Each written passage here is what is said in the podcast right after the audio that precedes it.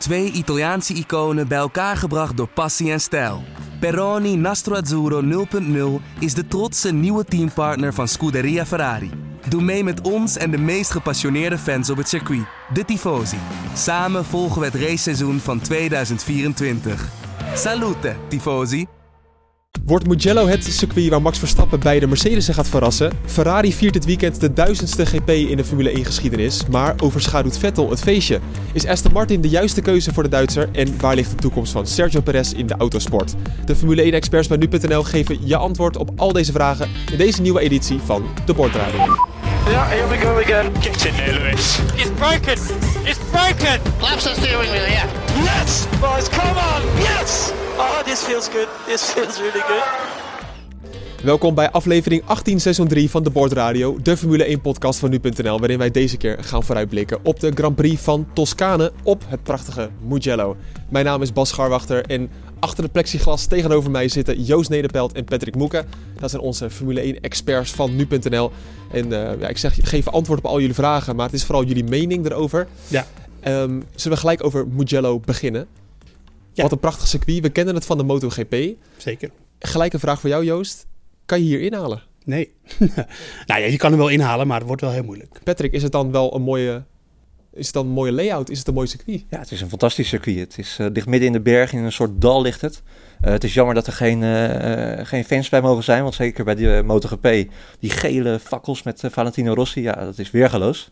Ik slis trouwens een beetje, misschien dat de mensen het al gezien hebben, maar... eh, Oh ja, je hebt, je hebt een nee, ik beugel. Nederpelt heeft eindelijk zijn moment dat hij mij een beetje kan uitlachen, want ik heb een, ik heb een beugel sinds gisteren. Ik en heb het, je nog niet uitgelachen. Nou, een beetje leedvermaak zie ik al in zijn in zijn ogen. Dus als de mensen, de luisteraars horen wat eh, slist die moeken zo erg. Het komt Wel goed dat je het even zegt. Maar Ja. Mugello is natuurlijk een prachtig circuit. Inderdaad, we kennen het van de MotoGP. Ja. Maakt het dan ook meteen een Formule 1 circuit? Eh, nee, zeker niet. Nee, je, je- kijk, je, je kan hier niet inhalen omdat het eigenlijk alleen maar eh, medium en hoge snelheidsbochten zijn. Eh, je wil coureurs, wil, wil coureurs kunnen uitremmen. Ja, dat kan hier bijna niet. Het kan alleen in de, in de eerste bocht misschien. Maar zelfs daar is het, eh, is het ja, wel wat lastig, denk ik. Ja, we nemen deze podcast na de eerste vrije training op. En we zagen dat ze de derde versnelling eigenlijk nul keer aangeraakt hebben. Ja, misschien bij de start dat ze het even aanraken en bij een pitstop. Ja. Het is alleen maar in de vierde versnelling of hoger. Ja, het is allemaal eh, hoge snelheids... eh, zelfs de chicanes zijn vol gas. En, en dan denk je misschien van... Oh, je ziet die auto's continu eh, als een speer door het beeld schieten. Alleen maar rechtuit. Nee, het zijn allemaal bochten. Maar allemaal bochten die, die de formule, huidige Formule 1 auto's... met het downforce niveau wat we nu hebben. Hè, dus de, de, die auto's van nu die leveren zoveel downforce op... dat het, ja, dat het grotendeel... Al zou je daar gewoon met een Formule 3 rijden... of met... we gaan we straks nog over hebben... wat Max Verstappen heeft gedaan met een Porsche... Weet je, om het circuit te verkennen... Ja. dan is lang niet alles vol gas. Die auto's hebben veel minder downforce. Maar die Formule 1 auto's, ja, die trekken hem overal doorheen. Dus, eh, en dat is, het maakt het aan de ene kant een heel uitdagend circuit. En dat, dat is een beetje wat het is. Het is voor de coureurs, denk ik, het, een van de leukste circuits van het jaar. Voor onze kwalificatie denk ik ook wel. Maar de race kan, nee, in potentie, kan wel eens een optocht worden. En dat komt omdat er één DRS-zone is, Patrick. Ehm, ja, is het logisch eigenlijk dat er één DRS-zone is? Ja, je, je- kijk, DRS moet altijd op rechte stukken zijn. Nou, die zijn er gewoon niet zo heel erg, eh, eh, heel erg veel. Eén heel lang rechtstuk hè, met een eh, heuveltje erin. Eh ja, MotoGP zie daar altijd hele spectaculaire acties. eh finishes van eh, met minder dan een tiende van een seconde ook wel eens staan nog wel eens bij. Eh, ja, de- terugkomend op je vraag van DRS, je hebt daar gewoon rechte stukken voor nodig. En die zijn er niet meer eh, dan één lange. Dus we gaan alle inhaalacties gaan we vermoedelijk verwachten op het rechte stuk. Als er al ingehaald gaat worden. Ja, alleen zelfs daar is het denk ik moeilijk. Omdat eh voordat ze het rechte stuk opdraaien is een, lange doordraaier. Een soort van hele grote, nee het is geen maar, maar een hele lange doordraaiende bocht. En daar heb je denk ik heel veel last van vuile lucht als een auto voor je rijdt. Dus, en je wil juist aansluiten om dan in de DRS-zone toe te slaan. Maar dan moet je wel kunnen aansluiten. En eh, ik denk dat dat, eh, dat dat gewoon heel lastig gaat worden. Dus dan heb je echt een bandenverschil nodig of echt een groot snelheidsverschil. Dan kan het natuurlijk wel. Dus we gaan wel inhaalacties zien. Maar eh, echt de, de strijd vooraan wordt denk ik niet daarmee beslist. Dat wordt echt een tactisch spelletje. Nee, interessant hoe dat werkt, want het, lange rechte stuk is misschien wel langer dan de meeste circuits. ehm, zoals een Hongarije moet ik denken, Ja, een ja. Spanje, een Zandvoort. Ja. Hij zal waarschijnlijk langer zijn. Maar door die laatste derde sector ehm, kan je dus moeilijk volgen en daardoor kom je dus niet dicht genoeg op het rechte stuk. Zit dat zo, Patrick? Ja, nee, dat zit uh, precies goed. Je hebt, je, hebt, je hebt die aansluiting al een beetje nodig. Ja, dat, uh, je, je komt er waarschijnlijk pas op het eind van het rechte stuk bij. Ja. Dus uh, ja, maar misschien zit, hopelijk zitten we er ook helemaal naast. Misschien blijkt dat je wel bepaalde bochten, dat je daar andere lijnen kan rijden. En dat je misschien wel ergens anders ernaast kan, kan zetten. In Maleisië heb je ook een paar van die bochten waar, waar je dus wel alle asfalt kan gebruiken om, uh, ja, om in te halen in bepaalde bochten. Ja, dat zou misschien hier ook wel kunnen. Ja, je zal waarschijnlijk wel zien dat coureurs dan inderdaad in die laatste bocht gaan zoeken naar andere lijnen. Dat ze niet rechtstreeks in de vuile lucht rijden. En inderdaad, wat Patrick zegt, Maleisië is daar ook een voorbeeld van. Daar heb je natuurlijk ook de laatste bocht voor start-finish en dan een DRS-zone op dat stuk. Helaas rijden we daar niet meer. Maar daar zag je coureurs dat ook vaak doen. Dat je dus uit de lucht gaat en dan een andere lijn die even goed snel is iets minder snel, maar dan, en dat je dan net die aansluiting kan vinden. Want als je er rechtstreeks achter blijft rijden, ja, daar ben ik van overtuigd, dan wordt het heel lastig. En dan ga je gewoon tijd verliezen en dan kom je er echt nooit meer uh, bij op het rechte stuk. Ja, wat ik zei, we nemen de, deze opnames op na de eerste vrije training. Soms doen we het ervoor, maar we moesten toch even met eigen ogen zien hoe die uh, auto's op het circuit liggen. Patrick, jij zei meteen ter constatering, sector 3, dat is Verstappenland. Nou, daar is in ieder geval heel goed, die, uh, die, de, die derde sector. Dat is al meteen opvallend. Dat, uh, in vergelijking met de andere teams? Ja, met, ja, ja, met Mercedes kijk je dan naar, toch? Het, het, gewoon, daar was hij verder het, het snelst. En ja, dat is ook niet gek als je ziet wat toch wat bochtiger. Ehm, ja, nee, daar, gaat, daar zal Verstappen dit weekend zijn winst moeten gaan pakken, is ja. de eerste vroege conclusie. Ja, en dan moet ik aan Joost vragen waarom. Want hij is onze technische man. nou, dat heeft, kijk, dat weet ik niet in detail, want ik weet niet precies hoe ze, hoe ze die auto's hebben afgesteld. Um, uh, ik denk dat uh, vooral in die hoekige eerste sector, dus laten we even de mensen toch een beetje proberen mee te nemen. Je hebt een, lang rechtstuk, dan heb je een doordraai, dan heb je twee keer eigenlijk dezelfde bocht. Uh, en dat is heel hoekig. Ik denk dat dat iets meer in het voordeel van Mercedes is. En dan, die, en dan in de laatste sector heb je wat, ook wat meer van die ronde bochten, zeg maar. Ik denk dat ze daar, uh, ik denk dat de Red Bull misschien wel iets meer downforce heeft dan de Mercedes. En dat ze daar dan gewoon meer van profiteren. Maar kijk, het is voor alle teams. Uh, je denkt misschien van, ah, ze gaan naar een circuit, hebben ze nog nooit gereden. En, uh, en, en ze weten eigenlijk echt niet hoe ze die auto moeten afstellen. Maar die teams zijn tegenwoordig zo slim en die hebben zoveel data. En ze doen een, een, een uh, laserscan van het hele circuit. Ze kijken naar het asfalt. Ze weten eigenlijk van tevoren al hoe ze die auto ongeveer moeten afstellen. En, en dan is het nu in het weekend is het nog een beetje fine-tunen. Maar je gaat niet zien dat een team de auto ineens helemaal verkeerd afgesteld heeft. Hetzelfde geldt voor de coureurs, hè, trouwens. Ik dacht nog van ja, misschien dat sommige coureurs hier wel een voordeel zouden hebben, omdat er nog nooit gereden is. Hè? De, de Verstappers, de Hamiltons van deze wereld. Maar uh, ik, ik, sprak met uh, Guido van der Garde een paar weken terug, ook toen het net aangekondigd werd, Mugello. En hij zegt ook, hij zegt, ja, die gasten zijn allemaal zo goed. Uh, je rijdt daar twee, drie rondjes en je weet gewoon hoe zo'n circuit in elkaar steekt. Ja. Dat is ongelooflijk. Maar in ieder geval, en het punt is vooral dat, dat, dat Red Bull dan wel ook al kan kijken van waar kunnen wij onze auto het meeste benutten. Hè, de, de, de kracht van onze auto, waar komt die het meest tot zijn recht? En die kijken dan naar die laatste sector. En het kan best zo zijn, neem ik, neem ik wel aan, dat ze dan uh, hun auto daarop hebben afgesteld. En dat ze, dat ze dan relatief weinig tijd verliezen in de eerste twee sectors en dan in die derde kunnen toeslaan. Ja, Eigenlijk wat Mercedes de afgelopen twee races ook heeft gedaan, dan alleen dan op een andere manier. Ja, ja want ik zei al tegen jou Joost van, hey, die achtervleugel die is wel in vergelijking met natuurlijke Monza heel ja. erg hoog. Ja. Um, waarom is dat zo en waarom gaan we dat zien? Nou, dat is omdat we, we zijn eigenlijk, zeker als je het in de stap vanaf Monza is, het meest lage downforce circuit van, het, uh, van de kalender. En we zijn nu naar, ja, de, je moet dit circuit eigenlijk een beetje zien als Suzuka in de vorm gegoten van Hongarije. Dus in Hongarije heb je nog echte haakse langzame bochten, die heb je hier niet. Maar het, het lijkt een beetje op Suzuka, maar dan in klein. Dus het is gewoon een, uh, het is best wel een, ik wil niet zeggen een Mickey Mouse baantje, maar het is een compacte baan.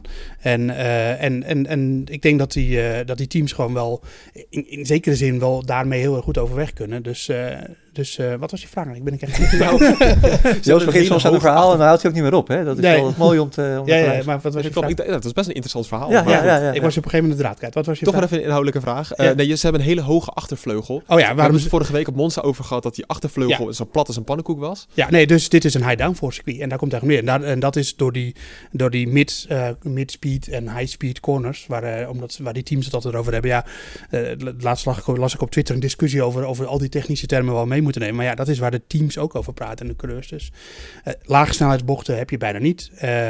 daar heb je, dit is Monaco, heb je natuurlijk ook heel veel downforce nodig. Maar als je hier echt de, de, de, het, het en het vermogen van de auto benutten en de bochtensnelheid, dan moet je veel downforce hebben. En dat, daarom rijden ze nu met van die steile vleugels. Ja. Met een dikke gurney er nog op, uh, zo'n randje extra. Ja, het is echt... Uh, En daarom denk ik dat Ferrari het ook goed gaat doen, maar daar hebben we het zo over. Ja, Want anders eh, zeker. ben ik weer te lang aan het woord. Ja. Ja. Patrick, even tijd dat jij weer aan het woord bent. Ja. Ook al ben je aan het slissen. Ja, Eh, goed. Nee, dat effect van eh, een hogere achtervleugel betekent toch ook dat het DRS meer effect heeft op het rechte stuk? Ja, eh, logisch, want je- je gaat ook, meer, je, je gaat ook harder, dus kan je meer topsnelheid meenemen. Eh, ja, zoals ik al zei, dat, dat, dat kunnen we maar op één, één gedeelte zien, alleen op het lange rechte stuk. Dus eh, ja, nee, ik ben benieuwd. Ik ga, ik ga ervoor zitten. Ja, maar wat jij bedoelt is vooral dat als je dus meer downforce hebt, dus meer drag, en je zet dan de achtervleugel open, dan heeft hij meer effect, relatief, dan Monza. Dus het gat ook groter Dan in is- de achtervleugel. Oh, zo. Nou, het gat is niet, ja, het gat is, nee, dat is, daar zijn uh, limieten aan. Je, mag, je, je, zit- Oh. je heeft altijd hetzelfde gat. Oh, dat wist ik niet. Ehm, dus het gat is wel groter.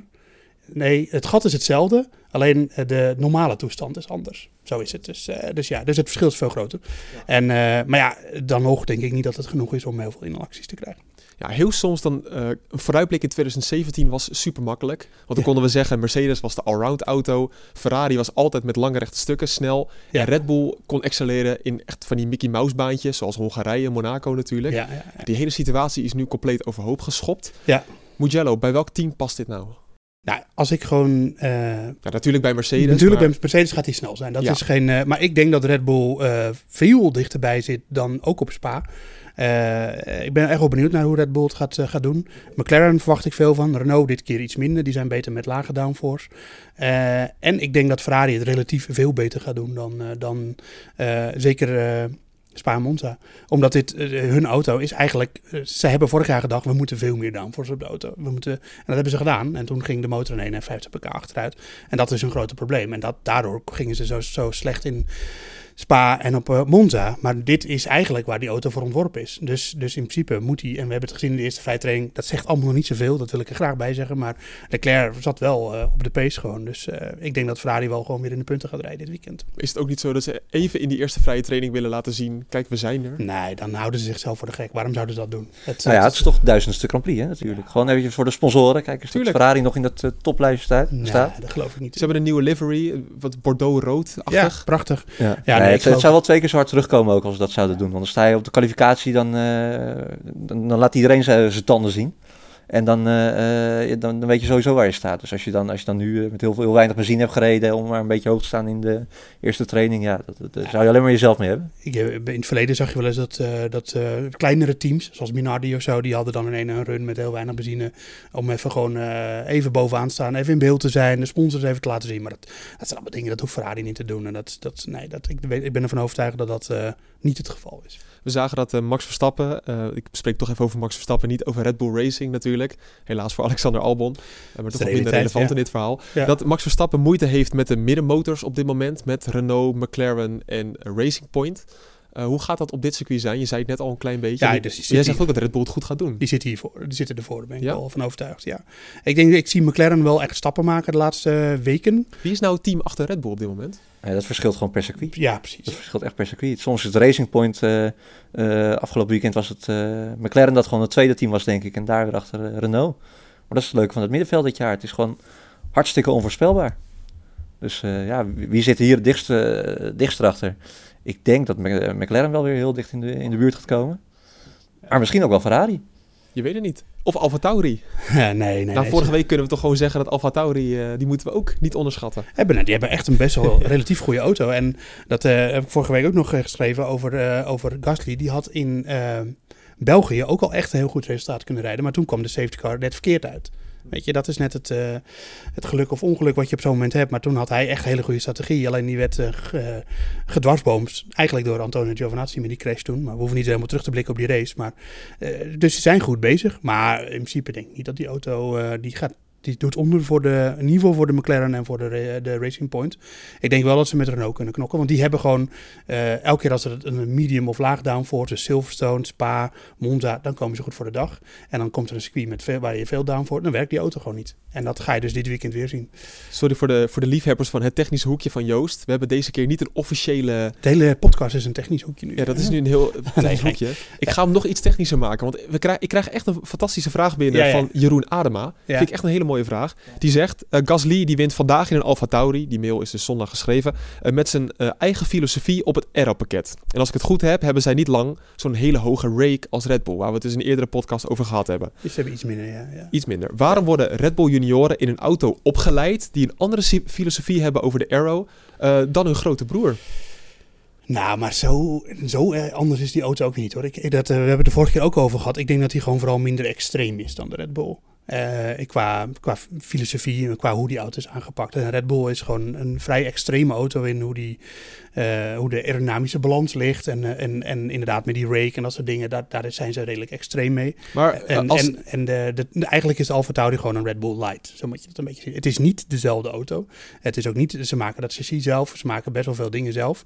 Eh, je hebt, en, en ik denk dat het ook wel af en toe een beetje een proeftuin is voor Red Bull om bepaalde concepten te proberen. We hebben ook wel eens gezien dat, dat Mercedes, die had een hele hoge, dat die hebben ze nog steeds trouwens, een hele hoge voorwielophanging. Eh de wishbone zat er heel hoog. En dat had eh Alfa, toen nog Toro Rosso had dat toen ook. En ik denk dat dat toch ook een beetje is om te, te- voor Red Bull. Want het eigenlijk is het, de, je hebt Red Bull Technology, zo heet dat bedrijf volgens mij. En dat is eigenlijk, die maken de Red Bull en die, maken, die leveren ook spullen aan de, aan de Alfa Tauri. Dus op een die- legale manier. ja, op een legale manier. Dus, die, dus die, die, die, die informatie komt wel allemaal tot Red Bull. Maar het is een beetje alsof je een jeugdspeler van, van Ajax, Feyenoord of PSV, of AZ of Ja. Utrecht, eh, opleidt in een 4-4-2 systeem. En dan moet je in één keer in Ajax 1 of in Feyenoord de 1. voetbalmetaforen doen het wel goed hè, de laatste tijd. Nee, Ja, ik- wel- nee, maar snap je wat ik bedoel? Dan ga ik je snap wat je 4-4-2 bedoelt. Ik denk dat het geen, dat moet niet uitmaken. Die, die, auto, die coureurs die moeten gewoon goed genoeg zijn dat ze met alle soorten auto's overweg kunnen. Kijk, je moet Nou. wel eventjes de, de tijd krijgen om te wennen. Maar als je nu Hamilton in een, eh eh, bij wijze van spreken, in andere auto zet, dan zijn zijn resultaten ook goed. Ik weet niet of wie weer wint, maar op een gegeven moment, als je kilometers maakt, dan ben je daar wel aan. Ja, maar om de vraag van Jeroen Adema dan eh, rond te maken, hij zegt ook, is dat wellicht ook de reden dat eerst Gasly en nu Albon zoveel moeite heeft met die Red Bull? Ja, nee, dat is wel zo. Dat, omdat het Want een, je een hele andere auto? een vrij extreme auto is. Ja. ja, maar hij is niet heel anders. Hij is gewoon verder. En, en ze, ze zoeken concepten gewoon, zoeken ze meer het randje in op. En, en dat is meer hoe het is. Maar kijk, ehm, eh, er er zit ook gewoon veel meer ontwikkelingsgeld en in die Red Bull.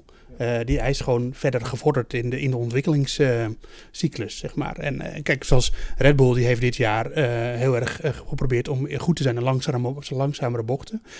Door als de auto stuurt dat die neus veel meer zakt, zoals de Mercedes dat ook heeft. Ja, dat heeft de, de Alfa Tauri heeft dat nog niet. Dat is zo'n concept. Dus ja, hij, is, hij zal nooit helemaal hetzelfde zijn. Maar het is ook niet zo dat het een diametraal andere auto is dan... dan het is geen Mercedes, die Alfa. En, en een grote deel van, of grote eh, eh, delen van het concept zijn gewoon rechtstreeks overgenomen van Red Bull. Dus het is in zekere zin wel een vergelijkbare auto, maar ja, wat ik zeg, minder extreem. Racing Point is natuurlijk de kopie van eh, Mercedes van vorig jaar. Betekent dat dan ook dat dit een ideaal circuit is voor hen? We hadden het net al even over strijd in het middenveld. Maar is dit nou niet juist het circuit waar Racing Point ja, in zou moeten accele- accelereren? Nou, als je naar eerdere races van dit jaar kijkt, bijvoorbeeld een, eh, een Hongarije, eh, waar ook heel veel downforce eh, belangrijk is, daar kwam Racing Point ook, eh, ook eh, goed voor de dag. Ja, Stroll In derde in de kwalificatie. Ja, precies. In ieder geval in de kwalificatie race was dan iets minder. Ja. Maar eh, nee, ik, ik denk zeker dat die daarom weer eh, eh, mee kunnen gaan doen. Als we wel een beetje kijken in hoeveel, hoeveel zijn inmiddels achter zijn gaan lopen qua ontwik- ontwikkeling. Eh, je ziet dat andere teams toch wel heel veel stappen hebben gemaakt hè, qua ontwikkeling. Dat Racing Point wat achterblijft. Ze komen nu dit weekend wel weer met een grotere update eh, terug. Dus eh, ja, in theorie zouden ze hier bij moeten staan. Ja. Het is een beetje alsof ik een soort van huis kant-en-klaar overneem, maar ik kan niet zo supergoed klussen. Dan wil ik er een mooie villa van maken, maar als ik, niet de, als ik twee linkerhanden heb, kan ik er niet een supermooi huis Ja, van maken. Racing ja, Point heeft geen twee linkerhanden. Maar, eh, Nee, nee, maar ze hebben wel die Mercedes overgenomen natuurlijk. Dat was een hele snelle auto. Ja, maar hebben Maar ze dan hebben de kennis ja, om precies, uit dat te is, breiden? dat is een hele goede vraag. Ja, Dat dat is hebben we, hebben al een paar keer behandeld natuurlijk. Ik denk dat dat wel een probleem is. Ik denk wel ook dat ze, ze zijn ook niet, eh, het zijn geen amateurs bij, bij Racing Point. Nee, ze weten heus wel hoe ze die auto moeten ontwikkelen. Alleen eh, in de stappen die ze maken, denk ik dat ze minder snel gaan dan, dan ook dan McLaren. En zeker dan Red Bull en het fabrieksteam van Mercedes. Is dit dan overall dan eigenlijk wel een goede keus? Kan je niet beter een auto bouwen die gewoon bij je eigen filosofie Nou, beter dat past? is dus grappig dat je dat zegt. Nou, die keuze is gemaakt met het idee dat we in 2021 de nieuwe regels zouden maken, krijgen. En die krijgen we nu door de coronacrisis zijn die een jaar uitgesteld.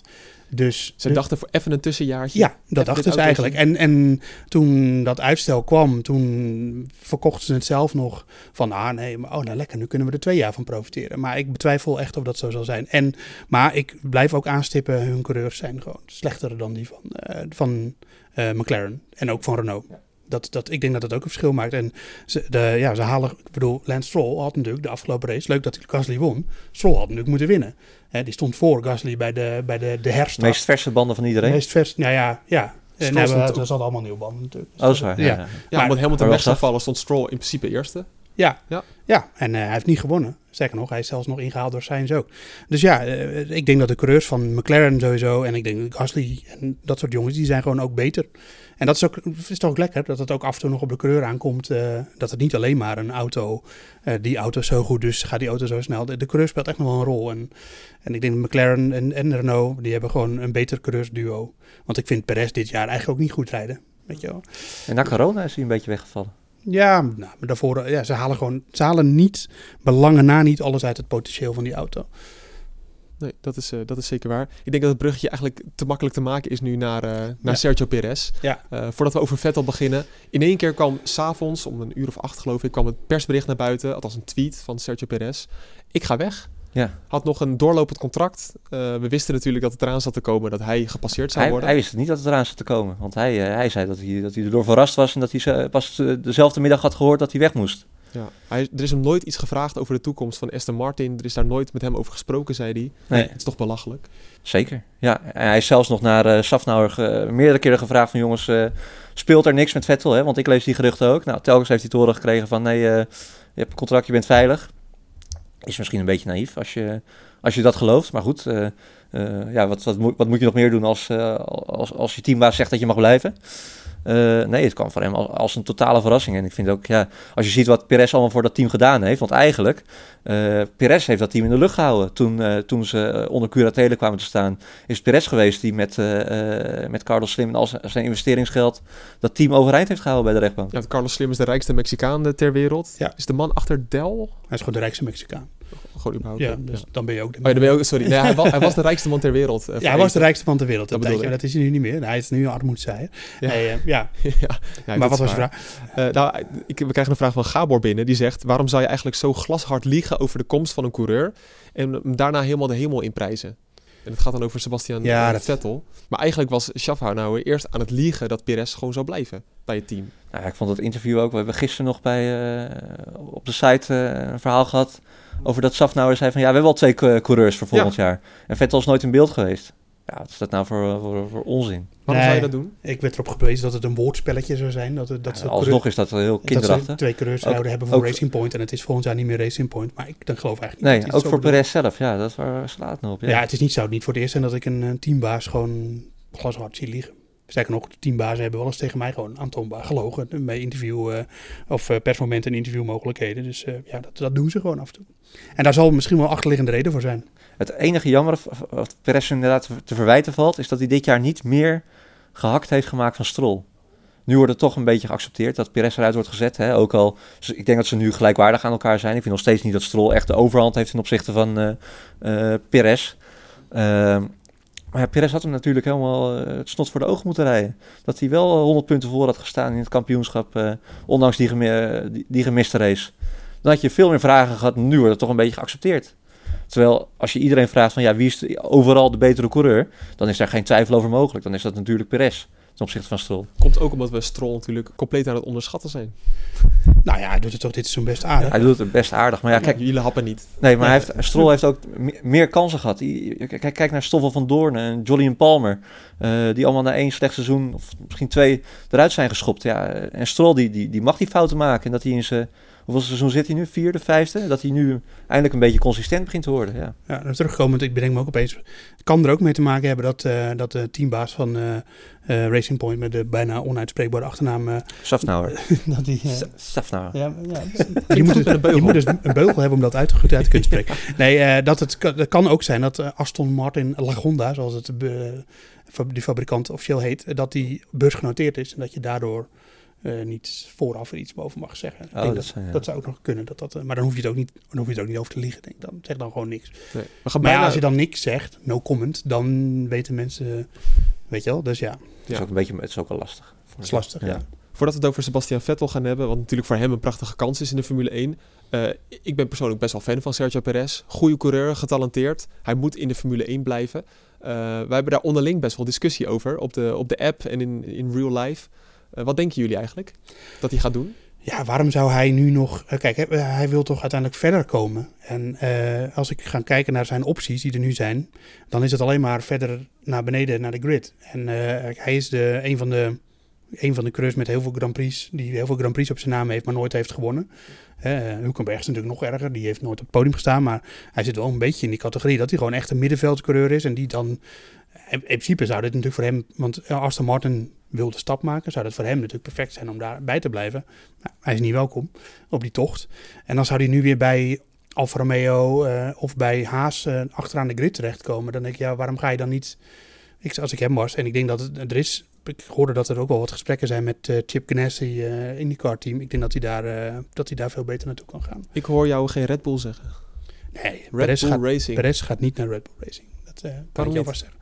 Nou, dat is niet hun, hun type coureur die ze daarvoor aantrekken. Ja, Joost, Joost zegt het. Kijk, puur op snelheid uh, zou ik hem... Uh, ik zou het een goede, een goede tweede coureur naast Verstappen vinden.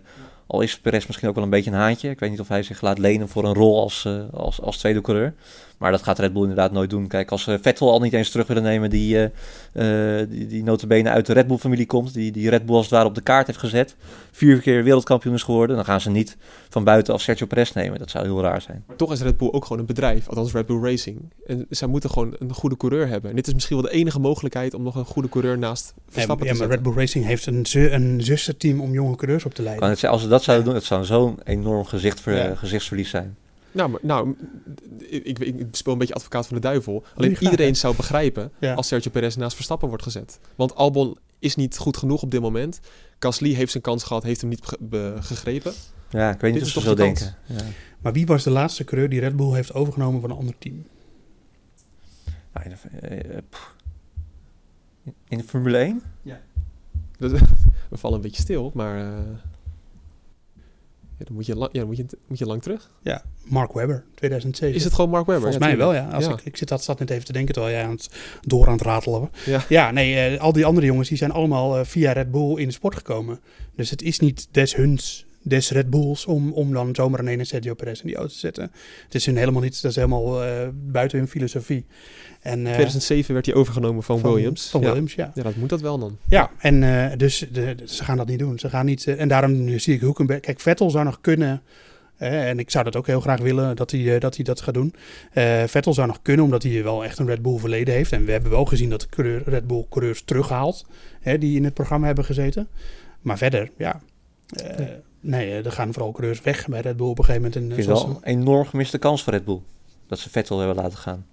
Als het toch een moment was om nog, eh, nog één of twee jaar eh, te profiteren van een viervoudig kampioen. Ik weet niet of hij, of hij dat zelf heeft gewild. Misschien heeft hij zelf wel gezegd van ja, ik... eh, eh, nee, dat kan. Ja. Maar als, als ze hem niet hebben be- be- benaderd, dan, dan zou ik dat wel echt oliedom vinden. Nog even met Perez, even het rijtje af. Eh, ik denk persoonlijk dat Haas een heel goed team voor hem zou zijn. Nee joh. Hij is Oh. Noord-Amerikaan. Oh, zo.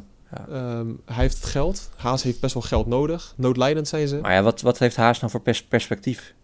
Eh, omdat ze geen geld hebben. Nee, nou ja, Zeven nee, jaar nee. geleden kwam hij bij Racing Nou, Point. Maar Gene Haas, die... die, die Haas heeft wel geld. Alleen eh Gene Haas, eh, die, die heeft genoeg geld. Alleen eh, daar- ja, hoeveel wil je er nog insteken? Dat Ja. is misschien ook Ja, maar die, die snakken wel. Ik denk dat die wel nog gaan proberen 2022 te halen. En dan kijken hoe dat bevalt. En als dat niet bevalt, dan stoppen ze ermee. Ja, nee, hij, hij zou natuurlijk, daar ben ik helemaal met je eens. Maar ik kijk vooral naar wat hij zou moeten doen. En ik denk niet dat hij in de haas moet stappen. Want dat wordt volgend jaar ook geen snelle auto. Ik denk in de Formule 1 zou Sauber, of Sauber eh, Alfa Romeo zou nog een iets logischere stap, eh, stap zijn. Want Perez komt van Sauber. Precies, hij heeft er al gereden, kent dat team al, eh, al best goed. Ja. Heeft er ook successen geboekt. Heeft een paar keer, eigenlijk was dat, daar zijn grote doorbraak op het podium, een paar podiumplaatsen gepakt. Eh, ja, ik denk dat het een logischere stap zou zijn dan Haas nog. Ja, ik, als ik hem was, zou ik lekker naar IndyCar gaan doen. En dan kan hij daar nog eh, tien jaar een hele succesvolle loopbaan eh, krijgen. Lekker om je oren gereden worden door eh Rinus. nou, nee, hij is... Ah, kijk, kijk naar Takuma Sato. Het niveau in de IndyCar is gewoon, eh, denk ik, ietsje lager dan Formule 1.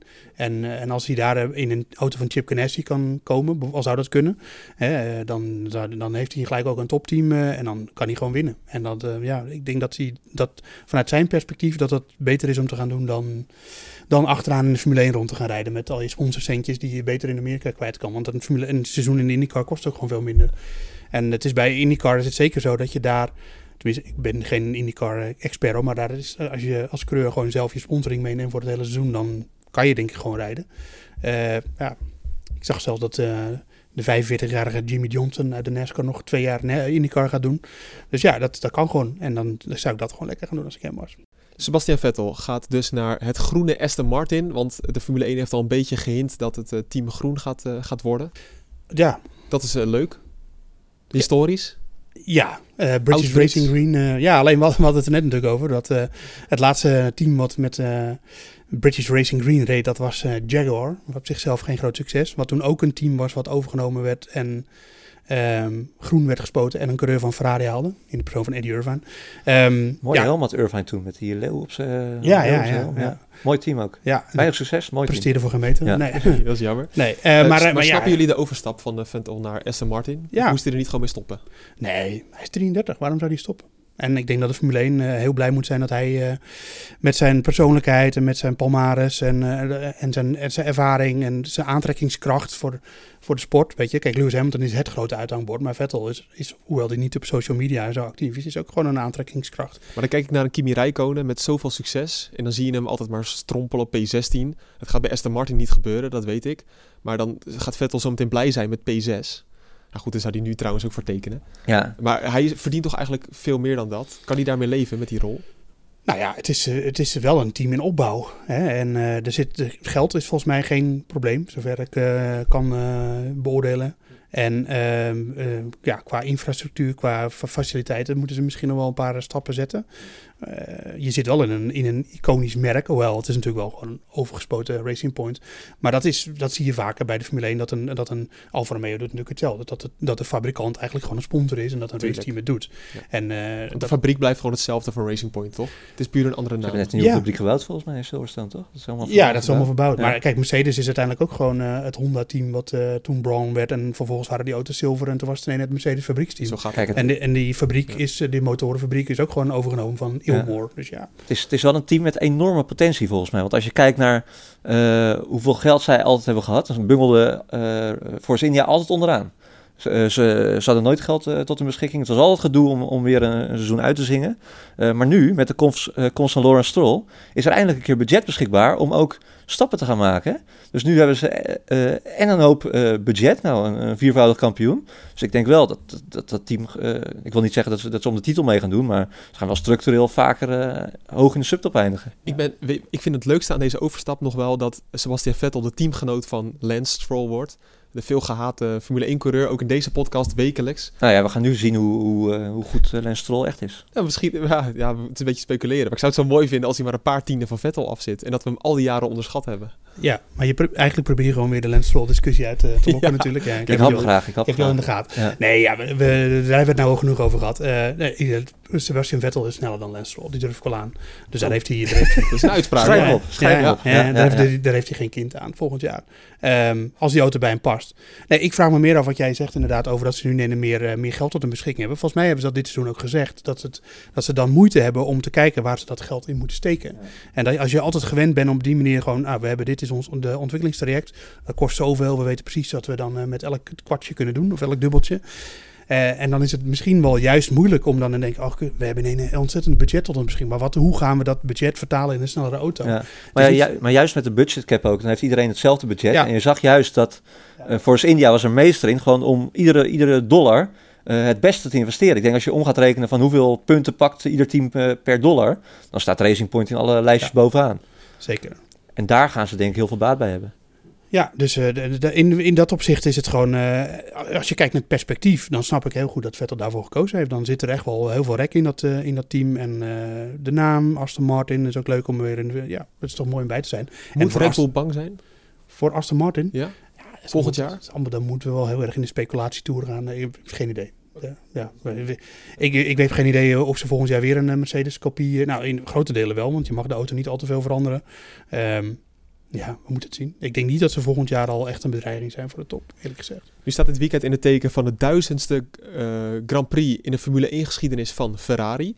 Nu dachten we, nou, we gaan volledig vooruitblikken op hoe Ferrari het deed in de Formule 1. Maar eigenlijk overschaduwt Vettel een beetje dat nieuws. Ja, Tenminste, het is waar je voor kiest als media, maar ja. wij, wij, wij, vinden het ook veel interessanter dat Vettel die overstap maakt natuurlijk. Ja. Uh, is Ferrari er blij mee dat Vettel het nieuws zo domineert? Ja, ik heb geen idee. Dat, uh, dat, gaat, dat zullen ze nooit zeggen.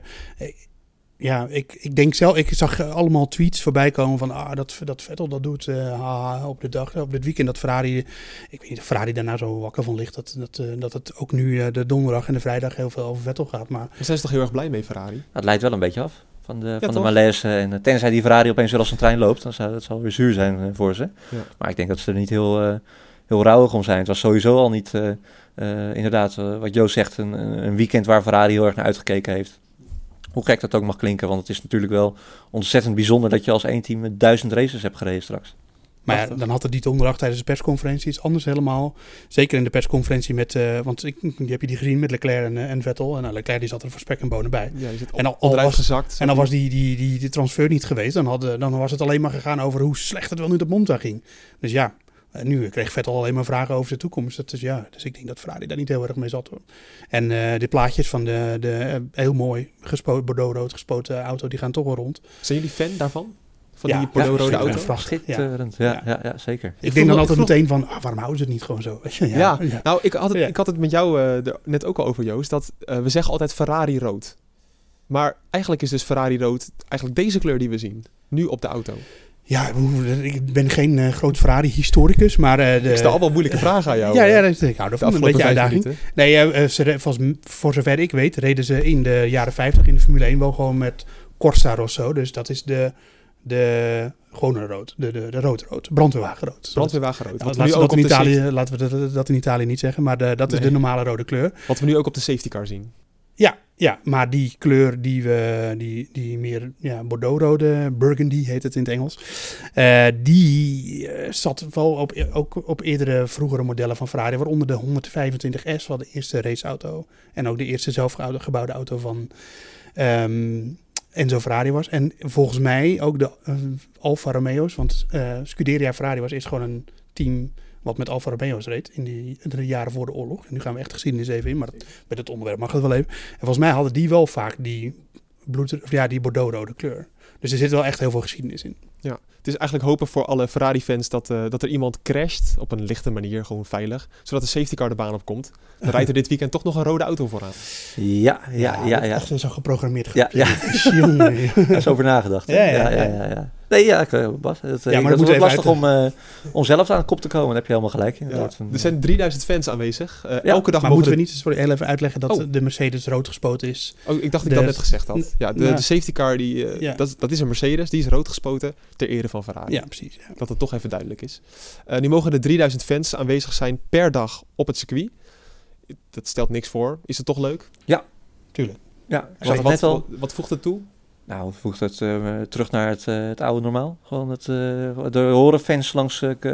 kijk, Formule 1 is wel bij. Ik, ik heb, moet niet zeggen dat ik de fans echt heel erg gemist heb.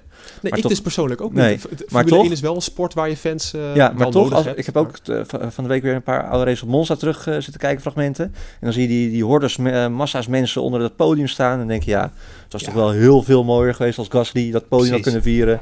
Met, du met duizenden mensen onder zich. En het, het, het haalt toch wel iets van de charme weg. Ik vind het, ik word er uh, van al die lege tribunes word ik wel een beetje verdrietig van. Ik vind ja. het echt. Uh, ik vind dat echt, ja, ik, ik, ik bedoel, ik mis ze niet letterlijk tijdens het kijken. Dan volg je de race gewoon en dan heb je het inderdaad niet in de gaten. Maar zeker uh, na de finish, op, in, maar ook bij de start, weet je wel. Die, dat, ja, dat als je bij een Grand Prix aanwezig bent, dan is er voor de start is er echt zo'n bus op de tribunes. En dat is gewoon geweldig. En, dan, en, en, en dat hele evenement op zichzelf al is al geweldig. En nu is het gewoon ja, nu mis je dat allemaal. En, en, en ik bedoel, ik, ik zou graag weer naar de Formule 1 willen voor uh, persaangelegenheden. Maar ik moet zeggen dat ik het wel minder leuk zou vinden, denk ik nu. Hoewel ik heel graag naar Mugello was gegaan, maar minder, veel minder leuk zou vinden dan. wat normaal vind ik dat evenement juist geweldig. Dat je naar Silverstone gaat, waar dan op zo'n dag, wat is het, 120.000 man is. Weet je, dat, dat is gewoon die sfeer. Dat is wat het mooi maakt. En, en als het allemaal leeg is, ja, dan lijkt me dat echt heel saai. Ja, en ik denk dat je ook wel naar Toscane had willen gaan, omdat het daar heerlijk weer is. Patrick, ja, we starten eerst even je bumpertje. Yes, it's go! five cars off at the corner. This is the worst start for a Grand Prix that I have ever seen in the whole of my life. Ja, dit bumpertje is er een beetje om een beetje drama te creëren. Van gaat het wel regenen dit weekend? Wordt dit jouw kortste tekst in deze rubriek ooit? Dat zou zomaar kunnen, Bas, want het eh, gaat niet eh, regenen, helaas. Nee, echt eh, 0% kans op regen. Oh, nul. En ja, we kunnen ook niet om het jeans, jinx, het gaat gewoon niet regenen, ja. kan niet onmogelijk. Oké. Ehm, maar het wordt wel een van de heetste Grand Prix van het jaar. Oh. Namelijk 32 tot 35 graden over het eh, hele weekend. Eh, dus, eh, dan denk ik meteen aan, oei, de bandjes. Ja, maar we hebben wel de hardste banden mee. Oh. Eh, we, eh, Pirelli. Eh, die hebben de, de C1, 2 en 3 meegenomen. Dus dat zijn dezelfde banden als de eerste race op Silverstone. Misschien gaat er bij mensen een belletje rinkelen. De, de banden die lek gingen bij de Mercedes. De Eh, plofbanden. Ja, de hoop op een vroege safety car dat weer iedereen eh, veel eerder dan gepland een, een pitstop moet maken. Eén stopper. Maar het- ja, dat wil ik ook vragen. Het is gewoon een eenstopper. In principe wel, ja. ja, hoewel het is wel het is een beetje ruw asfalt. Ja, het is, een, het is in principe een bandenvreter. Ja. Eh, maar, maar die harde banden die zijn zo hard, daar kan, je- ja, daar kan je bijna op elk circuit volgens mij wel een eh, mee doen. Ja, vrees van wel. Ja. Saai. Ja, maar ik moet wel even zeggen, eh, ik denk dus dat inhalen lastig wordt. En het, dat de ingrediënten voor een optocht, die zijn er wel een beetje. Ja. Maar ik dacht afgelopen zondag eh, om ehm, drie uur, een beetje, een paar minuten voor de race. En eigenlijk ook nog in de eerste paar ronden. Om half vier eigenlijk ook nog. Ja, van dit wordt echt de race van het jaar. Oh, En eh Dat maakt ook leuk, toch? Look what Formule happened. 1. Ja. Dus eh, ja, we, we- we- ik ga niet vanaf nu al vooraf al zeggen dat het heel saai wordt. Want de kans is best groot dat er weer... eh, Maar dat is ook onzin. Ja. Je hebt toch altijd eh, zondagmiddag eh, om half drie dat het toch begint alweer te kriebelen. Dat je Ja, toch wel een beetje zenuwachtig bent. zelfs, Ongeacht dat er voor, zelfs voor Sochi weer over twee weken zou ik dat nog hebben. Dus dat, eh, Ja. En Mugello helemaal. Als het al wordt een saaie race, dan zijn het toch mooie plaatjes en Ja, komt helemaal goed. En, en dan zouden ze nou voor de tiende keer op Mugello komen, dan, eh, dan zijn alle variabelen en verrassingen zijn er wel uit. Maar ik denk dat dat nu niet het geval is. Hoe goed voorbereid die teams er ook op afkomen op zo'n circuit. Ja. Eh, ze weten van haven tot gort eigenlijk, maar toch zit er echt nog wel een verrassing in hoe dingen zijn. En, en daar daar is zit weer de de befaamde, befaamde- daar weer de beroemde de van. Joost. en wat zien we langs de baan in Silverstone, of eh, in, in Mugello? Grindbakken. Geen bakker. Dus een foutje wordt snel afgestraft. Er zijn, we hebben het nog gecheckt, er zijn geen track limits. Het is gewoon, als je eraf ligt, dan lig je er vaak ook echt af. Ja, dan sta je in het grind. Ja. En dat verhoogt de kans op een eh, zeer een rood gespoten eh, safety car de baan wel weer, denk ik. Dus, eh, want als een auto daar in het grind staat, in een bocht, dan moet de safety car eruit komen. Het is tijd om te gaan voorspellen. En het voorspellen doen we aan de hand van het NuSport GP-spel natuurlijk. Ehm, ja, zullen we gelijk gewoon de top 3 gaan verklappen? Joost, wat denk jij ervan? Ik denk dat eh, Max Verstappen gaat winnen. Denk je dat echt? Ja, dat denk ik echt. Dat is niet... eh, ik wilde het ook zeggen. Ik dacht dat ik al verrassend was. Maar, Nee, ik denk dat het, een, eh, ik denk dat het wel een Red Bull weekend wordt dit. Zomaar. Ja? Ja, Mercedes gaat sterk zijn en er zal heel veel voor nodig zijn. Dus het is een dubbeltje op zijn kant. Maar ik denk dat Verstappen de Mercedes er wel bij kan houden. Maar dit zeg jij zonder oranje bril. Gewoon Dat zeg ik zonder oranje bril. En dat zeg ik ook geen Tom Coronelletje. Nee, dat zeg ik ook, eh, eh, terwijl ik maar één vrije training heb gezien en eigenlijk het ook natuurlijk nog niet Nee, weet. Dat, die disclaimer die gooi ik er graag bij. Maar eh, ik denk dat, eh, dat Red Bull goed voor de dag gaat komen. Dus Verstappen 1, eh, Hamilton 2 en Bottas. Ik voorspel Bottas buiten het podium. Dat is gewoon een soort van, eh, dat vind ik gewoon fijn om te doen. Eh, en ik denk, denk Leclerc op de derde plek. Ja? Claire op de derde plek. Gewoon een verrassend podium. Ja, we- ga je ermee naar de Unibet dan of Ja, zo goed, met het, eh, ja. deze voorspelling? Nou ja, daar zou je heel veel geld Iemand, ze zeiden dat iemand met het vorige podium, eh eh, eh, Finn had daar 170 dus 170.000 keer zijn inleg voor Ja, gekregen. maar jij zei dat het niet waar was. Nou, het is zo onwaarschijnlijk. Het- Ja, maar dan weet je niet of het niet waar is natuurlijk. Nee, dat klopt. Maar het- te mooi om waar te zijn, dan gaan wel bij mij alle alarmbellen af. Precies dat podium voorspellen, terwijl het in, wat, wat zeiden we nou, in acht jaar überhaupt niet gebeurd was dat er geen topteam op het podium stond. Nee, oké, maar als je, die- als je toch een gekke voorspelling doet, dan is die kans natuurlijk alweer... Hij, hij ging niet voorspellen Hamilton 1, Bottas 2, eh, Verstappen 3. Nee. Hij ging iets geks doen. Ik Dus zag dan- wel, er ja. had een man 33.000 euro op een winst van Hamilton gezet. Ja, heb ik ook Tegen, gezien. tegen een quote van 1,30 euro. Dus Ja, dan win je praktisch 1,25. niks. Ja, Maar ja, dan, nou, dan lever je al 50.000 euro. eh, dat levert 50.000 euro op. ja, was alles kwijt. dat is alles Dus, eh, kwijt. ja, ja, ik weet Verdomme, niet, niet gokken. Eh, als jij eh, 33.000 euro te besteden had, op wie zou je dat dan zetten, Patrick? Ja, dan zeg je in één keer geen Max Verstappen meer natuurlijk. Nee, nee. Dan moet ik maar eh, voorspelling ook even terug.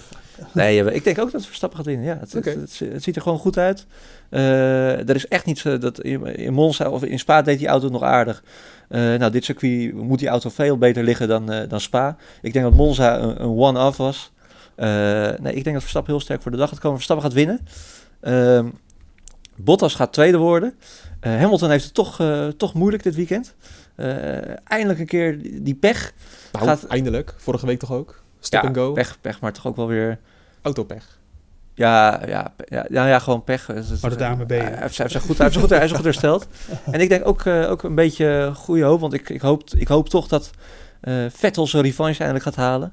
Eh Ferrari sterk voor de dag, Vettel op plekje 3. Nou, echt En dan hebben we echt een fantastische race gehad. Ik hoop echt dat mensen jullie nog serieus nemen. Maar misschien Ja, maar- eh, ben ik wel degene... En jij vraagt de hele tijd om die domme voorspellingen. Ja, eh, dat is wel waar, ja. ja. ja. het is inderdaad ook zo saai als je helemaal het Ja, verstapt. als, Ja. Het, als ik dat voorspel, dan krijg ik weer te horen dat het te saai is. Dus, Ja, eh, en misschien ben ik ook wel een beetje negatief, maar ik ga het wel Jij gewoon in mijn nu Sport GP-spel invullen hoor. Hamilton, Bottas, Verstappen. tuurlijk. Dan zoeken jullie het maar uit. Maar wat ik dus vaak doe, is dan... eh, ik zet vaak in op Hamilton. Ja, maar jij past het nog aan naar de derde vrije Nee, nee, nee, eh, bij eh, Unibet. Eh, dat heb Oh. ik, dat, dat doe ik de laatste tijd niet zoveel meer, maar dat heb ik al gedaan. Dus bij Unibet op mijn ander gokkantoor, zoals, noem maar nog eens een paar. Toto, Toto, of eh William Red 1, 2, Hill. 3, eh, William Hill. Ja. Zo, dan hebben we dat niet verkeerd gedaan. Ehm, en dan, want dan weet ik gewoon, als Hamilton gewoon wint, dan verdien ik geld. En anders hebben we een leuke race. Maar we mogen in Nederland niet gokken, hè. Geweldige dus, eh, tactiek. Oh ja, dat is ook Dat leuk. is Ja. een geweldige Een tactiek. soort van slot op de deur. Ik weet eigenlijk niet of we gokken mogen aanprijzen, want het is natuurlijk nog steeds illegaal. Mensen niet gokken, het is vooral eh, nu, heel nu slecht voor je. GP-spel. Veel leuker. GP-spel moeten mensen Ja, is spelen. gratis. En gok is eh, verslaven, moet je niet doen. Het is nog erger dan roken. Ik vrees dat we heel snel een einde moeten maken aan deze uitzending, want anders krijgen we nog eh, de autoriteiten achter ons aan. Dat moeten we ook niet willen. Ehm, dit was hem weer. We zijn er eh, maandag om 11 uur zijn we live op YouTube. Dan gaan we live de Bordradio opnemen. Schakel dan vooral lekker in. youtube.com slash de Bordradio. En dan is er weer een nieuwe editie. Dan gaan we vooral terugblikken op die Grand Prix van Toscane. En dan gaan we echt zien of Leclerc of Vettel op het podium komt. Hm. Nou, ik durf al 33.000 euro in te zetten dat dat niet gaat gebeuren. Oeh. Maar wat ga je dan wel doen als het eh, wel gebeurt? Je gaat het niet Gaan inzetten. we, we gaan, gaan we maandag evalueren. Ja, Gaan we maandag evalueren. Maar Mugello is in potentie gewoon een Red Bull ba- baantje, dus eh Daarom. hou het daar gewoon bij. Max Verstappen lekker drie. Maar, en dat zou ik ook prima vinden natuurlijk. Ehm, heb je nou nog vragen voor Joost of Patrick? Of eh nou Bas... ja, ik je zegt van Bas, wat ben jij voor gek? Stuur het gewoon naar podcast.nu.nl. We lezen alles. We proberen al jullie vragen te beantwoorden. En dan, dan, dan zien we jullie maandag weer. Bedankt voor het kijken en tot maandag.